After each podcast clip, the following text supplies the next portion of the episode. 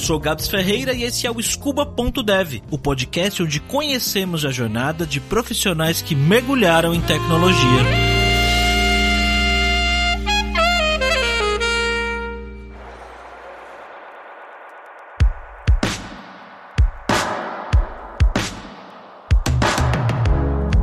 André, antes de mais nada, de onde você é e quantos anos você tem, cara? Então, eu sou de Recife, Pernambuco. Hoje eu tô morando aqui em Portugal, Lisboa, e eu tenho 29 anos. Legal. O que você faz aí hoje? Então, hoje aqui eu atuo como software engineer dentro de uma consultora, né, chamada Albay, dentro do cliente Santander. Hum, e você tá quanto tempo aí? Tô aqui faz sete meses, sete para oito meses mais ou menos. Ah, relativamente recente então, né? E bem, vamos voltar um pouquinho lá atrás e entender como é que você foi parar aí então, cara. Como que você caiu aí no mundo da tecnologia? Como é que foi seu primeiro contato com computadores e programação no geral? Nossa, isso vai ser longa história. Eu comecei, na verdade, com computadores logo cedo. Eu, na verdade, não foi o meu, foi o meu pai, né? Era um Windows 95. E daí a gente comecei a, a mexer nele quando era novo. Meu pai tinha um escritório e tal. E dali a gente, enfim, foi, sempre gostei muito de tecnologia, de jogos, de mangá, essas coisas. E quando eu cresci, na verdade, eu entrei na faculdade muito cedo, né? Quando eu entrei na faculdade, eu entrei na. Eu tinha entrado em outras faculdades antes, né? Mas a faculdade que eu entrei de tecnologia foi sistema de formação. Eu tinha ali meus 17 anos, eu já tinha feito uma faculdade antes, só um semestre, mas eu acabei desistindo e entrei na sistema de formação. E daí, quando eu cheguei no sétimo período, menino novo, né? Tipo, pensava que ia fazer o Facebook, o Instagram ia ser muito rico e a gente viu que não era bem isso. Então eu acabei que por desistir da faculdade, eu não gostava, eu trabalhava trabalhava, eu era estagiário na parte de suporte técnico, então, nossa, era muito chato ficar arrumando impressora do povo e não gostava disso. E tanto que o gestor, na época, ele era meu amigo de faculdade, né? A gente estudava na mesma faculdade, na mesma turma. Daí eu sentei, troquei uma ideia com ele, daí ele falou, André, pô, por que tu não tenta então outro curso, tal, tenta ver outras... Tu tá muito novo, vai-te embora. E daí eu saí, né, da, da área de tecnologia e fui pra área de administração. Eu fui fazer administração, fiz outros estágios, mas o auge ali, né, da carreira nessa área foi quando eu entrei no banco. Então, eu eu fui bancário, né, em um tempo na minha carreira. E, enfim, a gente entrei como estagiário, coordenador, gerente, cheguei na gestão, mas chegou um momento em que eu já não estava mais gostando, né, algumas coisas não, não iam muito com, com a minha visão,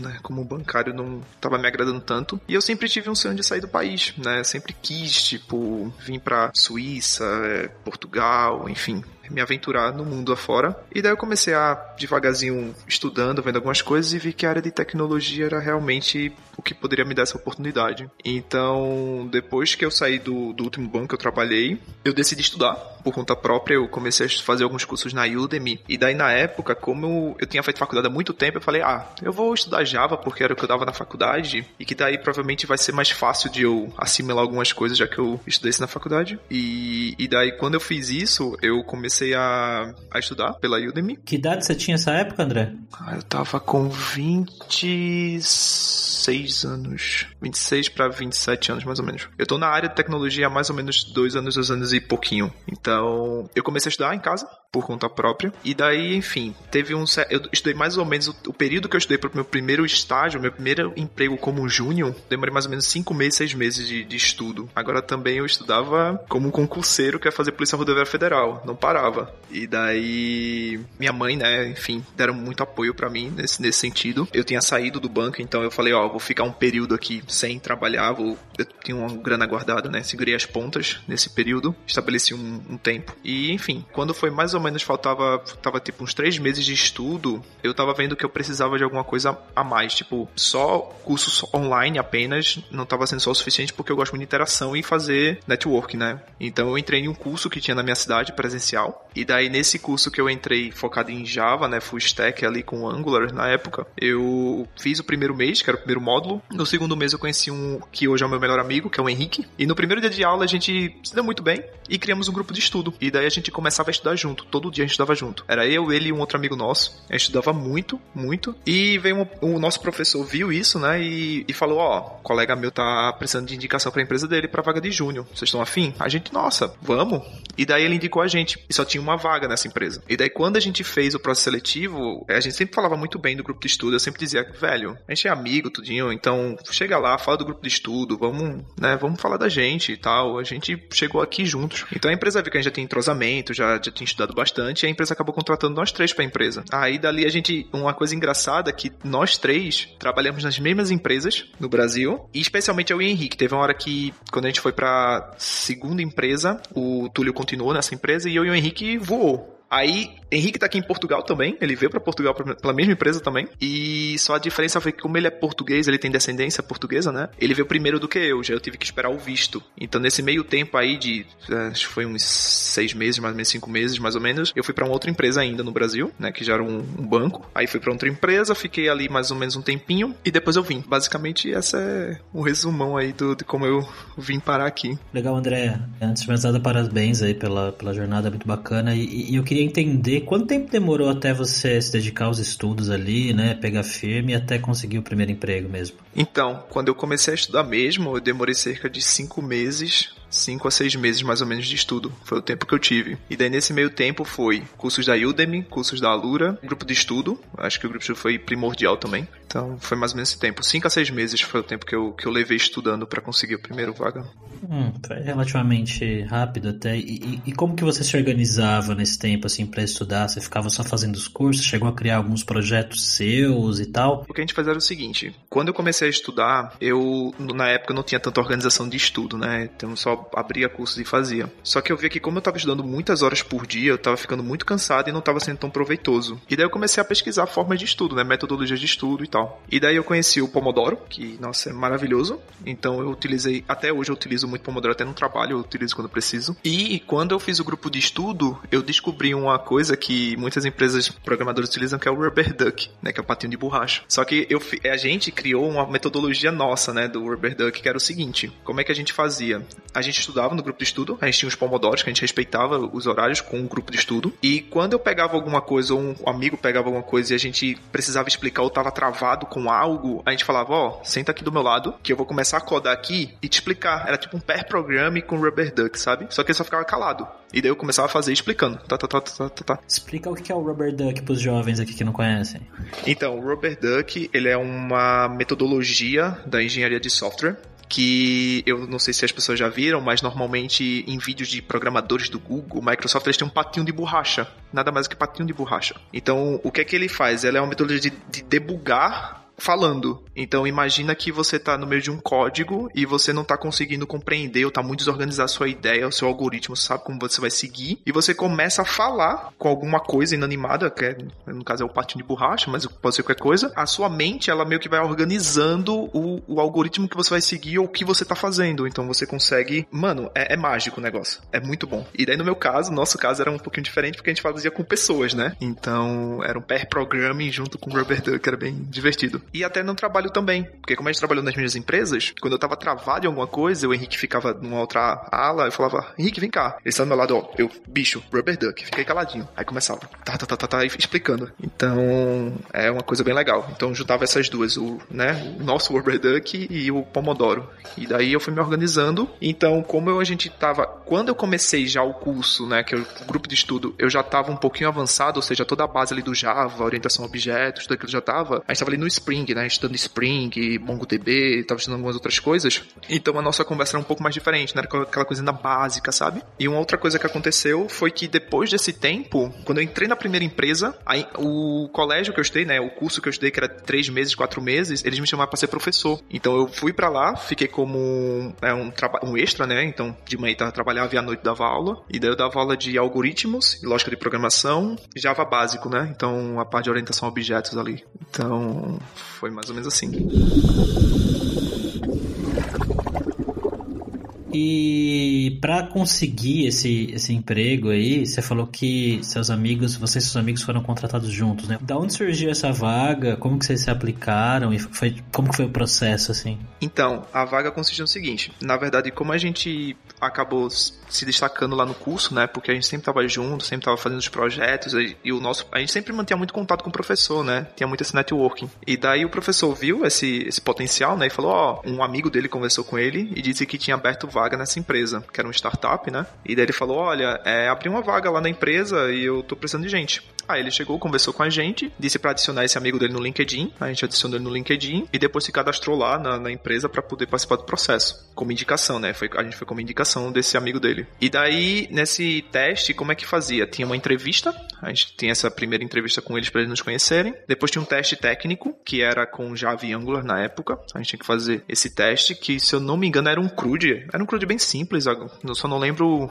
qual foi a dinâmica, mas era um CRUD com Angular e Java, Spring, né? E depois disso teve uma outra entrevista que foi com o dono da empresa, né? Então o processo foi, foi esse que a gente fez. Legal, André. E, e, e desse primeiro emprego para Portugal foi um intervalo de mais ou menos dois anos que você falou que você tá na área, né? Foi, é, foi um intervalo de um ano e meio, mais ou menos. Um ano, um ano e meio, Tá, você ficou trabalhando então nessa empresa por um quanto tempo? E como que surgiu a oportunidade para Portugal? É, então, nessa empresa eu fiquei por sete meses. E assim, o porquê que eu fiquei tão pouco tempo, porque normalmente eu acho que é importante dizer isso, porque eu trabalhava como Júnior PJ que é uma coisa que eu não recomendo de antemão. E, e assim, não, não valeria tanta pena em outros sentidos financeiros, enfim. Apesar da empresa ser maravilhosa, tá? A empresa é incrível, mas financeiramente falando, não valeria tanta pena. Mas enfim, e daí apareceu uma oportunidade de eu ir para outra empresa, né? Que é, já era uma fintech. Então, a, e outra coisa importante, né? Que essa empresa ela era voltada para o ramo hospitalar. E honestamente, é uma coisa que eu não conheço e não gostava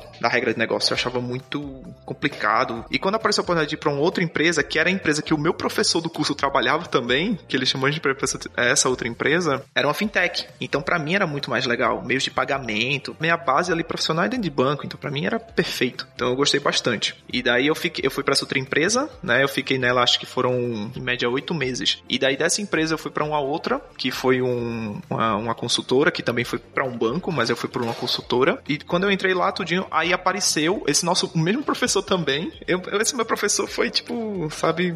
A gente virou a gente é amigo até hoje, a gente é muito amigo. Apareceu essa empresa, foi chamar ele no LinkedIn, e daí ele falou que não estava interessado, mas que tinha pessoas para indicar. E daí ele indicou a gente para essa empresa. Aí essa empresa de Portugal entrou em contato comigo, com o Henrique, com o Túlio, né? E daí a gente, o Túlio não quis vir, né? Tinha seus motivos. E daí eu e o Henrique disseram, não, cara, vamos meter a cara e vamos. E daí a gente fez todo o processo. E como foi esse processo, cara? Porque muita gente que tá vendo a gente nesse momento, com certeza já ouviu falar de pessoas desenvolvedoras que foram aí para Portugal Portugal, né? Tem bastante gente fazendo esse, esse movimento e, e muita gente também não sabe como, né? Se é fácil, é difícil, tem que ter cidadania. Como é que foi para você? Então, o meu processo foi assim. Isso varia muito de empresa para empresa, pelo menos é o que eu vejo aqui. O meu processo foi, eu iniciei numa conversa, né, falando comigo pelo LinkedIn, pediram para me cadastrar no, no, site deles, me cadastrei no site deles. Aí agendaram uma, essa conversa, foi pelo Skype, a gente conversou. Depois dessa conversa do Skype, teve uma prova de inglês. Na verdade, na primeira conversa já testaram o nosso inglês, já, já tem uma partezinha no final ali que eles conversavam com a gente em inglês, mas nada demais, era uma coisa bem simples. Depois mandavam um teste em inglês pra gente fazer, a gente fez esse teste. E do teste, a gente fez um teste técnico. Aí o teste técnico a gente fazia numa plataforma online, que era Coding Game até, o site. E ele perguntava, ó, pra qual tecnologia você quer fazer essa prova. Aí você escolhia qual era a tecnologia, Java, JavaScript, enfim, que você queria. Aí eu escolhi Java, obviamente, fiz o teste técnico. Do teste técnico, também tinha de, de banco de dados, então é, também caía SQL ali, uma coisinha de NoSQL também. Depois desse teste técnico, eu tive uma outra entrevista com eles de novo, que foi uma entrevista, já em, essa entrevista minha já foi toda em inglês, porque no meu caso, o projeto que eu, que eu poderia entrar, ele tinha que ter o inglês, né? Então esse, e, e esse processo que eu fiz não cai para todo mundo, às vezes cai, às vezes não cai. Aí tive essa outra entrevista em inglês, que daí nessa entrevista em inglês, depois de, sei lá, acho que alguns dias, uma semana, aí eles mandaram, né, a proposta, disseram que né, foi aprovado tudinho. E pronto. Aí, basicamente, eu comecei o processo de visto. Aí que aí foi que levou um tempinho, levou acho que uns cinco meses mais ou menos o processo de visto. Então era documentação que só. Nossa, era papo papel, era papel que dava agonia, e daí tinha que apostilar, tinha que mandar para lá, mandar para cá, tinha que mandar pro consulado, enfim, é uma coisa bem demorada. Nesse meu tempo eu continuava trabalhando, então a própria empresa ela dizia que a gente só poderia pedir, né, desligamento se a gente estivesse trabalhando quando já chegasse o passaporte e a passagem, né, porque eles também pagava a passagem. E daí quando chegou o meu visto, na minha, né, meu passaporte com visto, aí eles já entraram em contato dizendo, perguntando qual era a data que eu queria vir, para eles poderem, é, né, fazer o orçamento ali da passagem. Eu coloquei um mês, né, para frente para poder pagar o aviso prévio da empresa que eu tava, e daí paguei o aviso prévio, ainda sobrou uma semana ali de, pra eu me organizar direitinho com algumas coisas que faltavam, e pronto. Aí eu vim para cá. E você foi para aí sem nunca ter ido para Portugal? Ou você já tinha conhecido Lisboa? Não, nunca tinha conhecido Lisboa, não. E aí, como é que foi aí esse choque cultural inicial? Olha, o primeiro dia foi bizarro, porque foi assim. O que acontece? No meio do processo, quando você é aprovado, no Brasil você já assina um contrato que seria tipo um contrato só pra. Mas não é o um contrato oficial, né? Então, é, esse contrato valeria para tipo, pra fins de visto, né? Mas não é o um contrato oficial. Você assina o contrato, tá, pra mandar pro consulado. Quando eu cheguei aqui, no dia que eu cheguei aqui, eu cheguei era de manhã, era tipo 8 da manhã, alguma coisa assim. No dia que eu cheguei, já era para eu chegar no aeroporto, ir pra empresa, assinar de fato o contrato da empresa e, e, tipo, e depois, né, tem que me virar. A minha sorte, a minha grande sorte foi porque o Henrique, que é o meu amigo, ele já tinha chegado aqui primeiro que eu, né? Já tava aqui, acho que eram uns dois meses. Mas assim, foi muita sorte, porque o que aconteceu? Ele tava no apartamento, ele tá nesse apartamento, e que, sei lá, acho que 15 dias antes de eu vir, o rapaz que tá nesse apartamento conseguiu um outro lugar para ir. E ficou vago o quarto dele. Aí eu entrei em contato com o dono do apartamento, né? O Henrique me passou o contato, eu entrei em contato com ele, conversei. E daí o dono disse: Não, pode vir e tal, não sei o que. Eu paguei, né? Tipo, já antecipado, eu paguei o, o quarto. Então, quando eu vim, eu cheguei, fui pro apartamento para deixar as malas. Foi tipo coisa bizarra. Eu cheguei, na verdade, eu cheguei, o Henrique foi me buscar no aeroporto. De lá a gente foi pro apartamento. Como era no centro de Lisboa, era bem perto, né, da empresa. Então era questão de 10 minutos andando. Então eu deixei as coisas no apartamento, corri pra empresa, assinei o contrato, fui almoçar com a minha gerente lá, que ela me convidou para almoçar, fiquei ainda tarde ali na empresa. Cheguei e dormi. No outro dia já comecei a trabalhar. E eu preferi assim, né? A empresa ela dizia que a gente poderia ter uma semana de folga, né? Se você quisesse. Só que não era paga, né? Essa uma semana. Aí eu falei, não, cara, já quero começar logo porque eu quero ganhar o dinheiro. Porque quando a gente vem pra cá, a gente traz o real, né? Pra poder se manter alguma coisa. Eles até pedem para você trazer um, um, valor em dinheiro pra cá. Mas assim, já não quero mais receber em, gastar em real. Quero receber logo o salário. Então no outro dia eu comecei a trabalhar. E daí foi. E engraçado que o banco que eu trabalho hoje foi o mesmo banco que eu trabalhei no Brasil. E daí foi o que ajudou bastante. E uma curiosidade de consultoras, normalmente aqui da Europa, isso é muito comum, que o que acontece? Você faz o processo seletivo para entrar na consultora. Você é funcionário da consultora. Porém, se você vai entrar, sei lá, no projeto de uma empresa X para essa consultora, você tem empresas que você faz um processo seletivo para poder entrar nessas consultoras. Enquanto algumas é só um bate-papo técnico, eles vão conversar com você, um bate que foi o meu caso, só foi um bate-papo técnico, porque eles já viram meus resultados, né, das minhas provas e acharam que não era necessário, então só foi um bate-papo técnico e show, comecei. Como tem outras empresas que da própria consultora, né, que tá junto com a consultora, que você faz de fato um teste técnico. Eles mandam para você um teste técnico, você faz. Então é como se você precisasse fazer dois testes técnicos. É, às vezes é punk. Graças a Deus comigo só foi uma conversa. Isso na conversa comigo já, já, já foi legal. E da empresa, do trabalho em si, logo no início ali foi. Teve um, algum tipo de choque também ou, ou foi tranquilo? Rapaz, eu digo a você, foi bem tranquilo.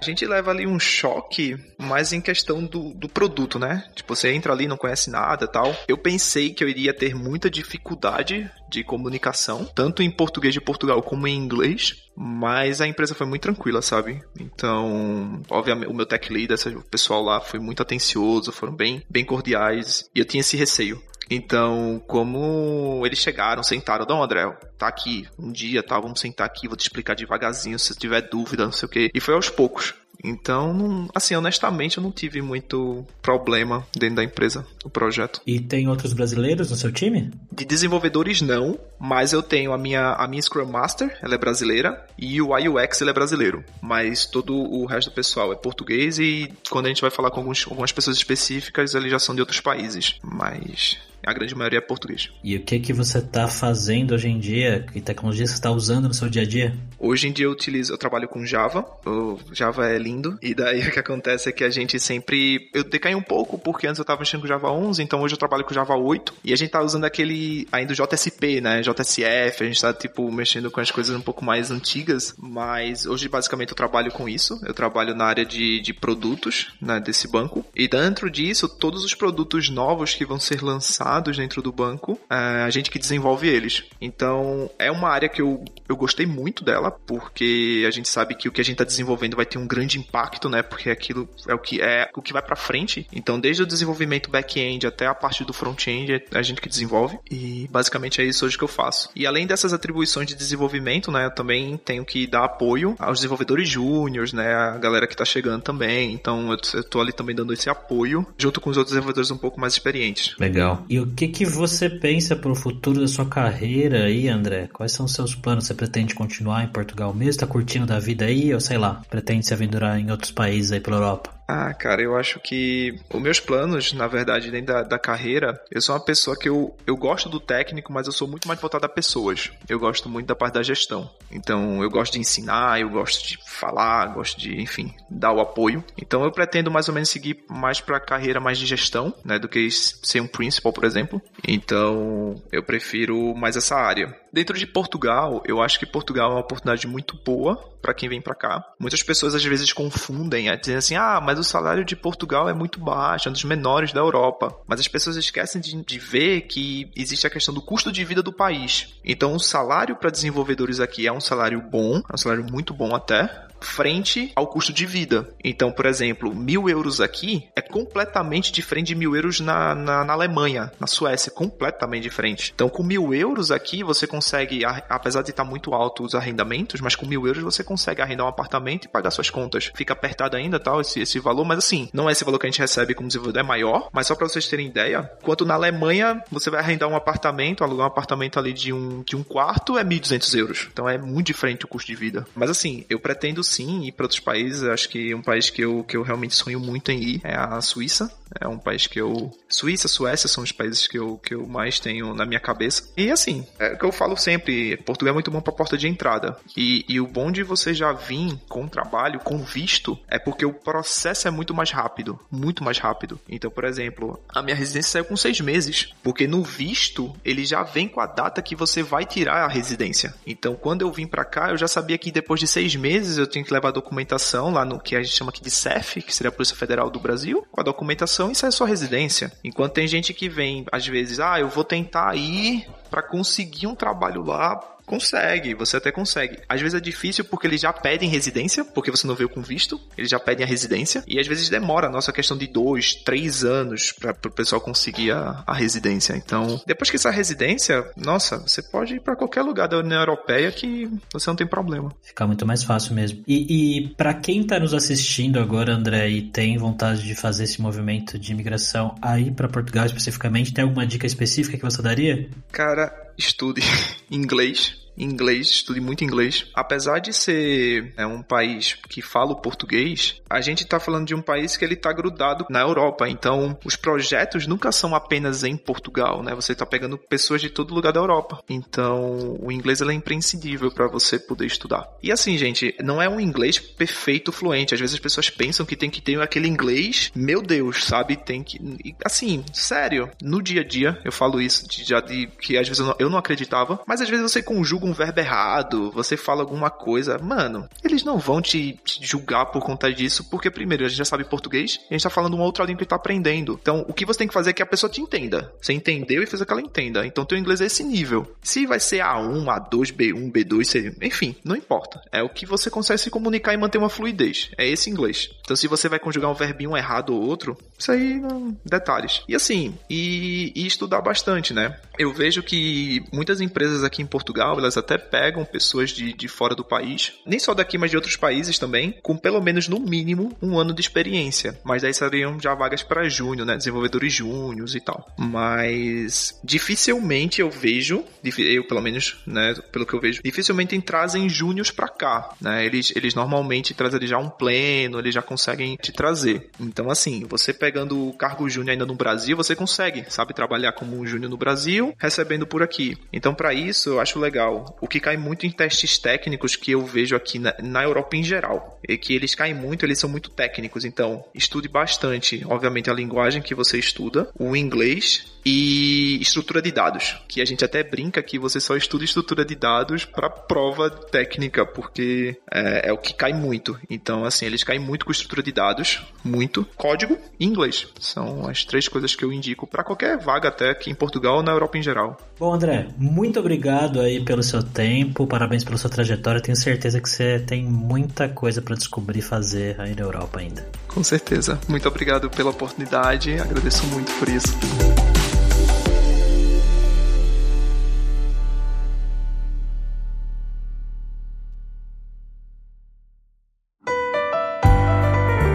E esse foi mais um episódio do podcast Scuba.dev, uma produção Alura. Mergulhe em tecnologia e venha ser um dev em tempo. Este podcast foi editado por Radiofobia, podcast e multimídia.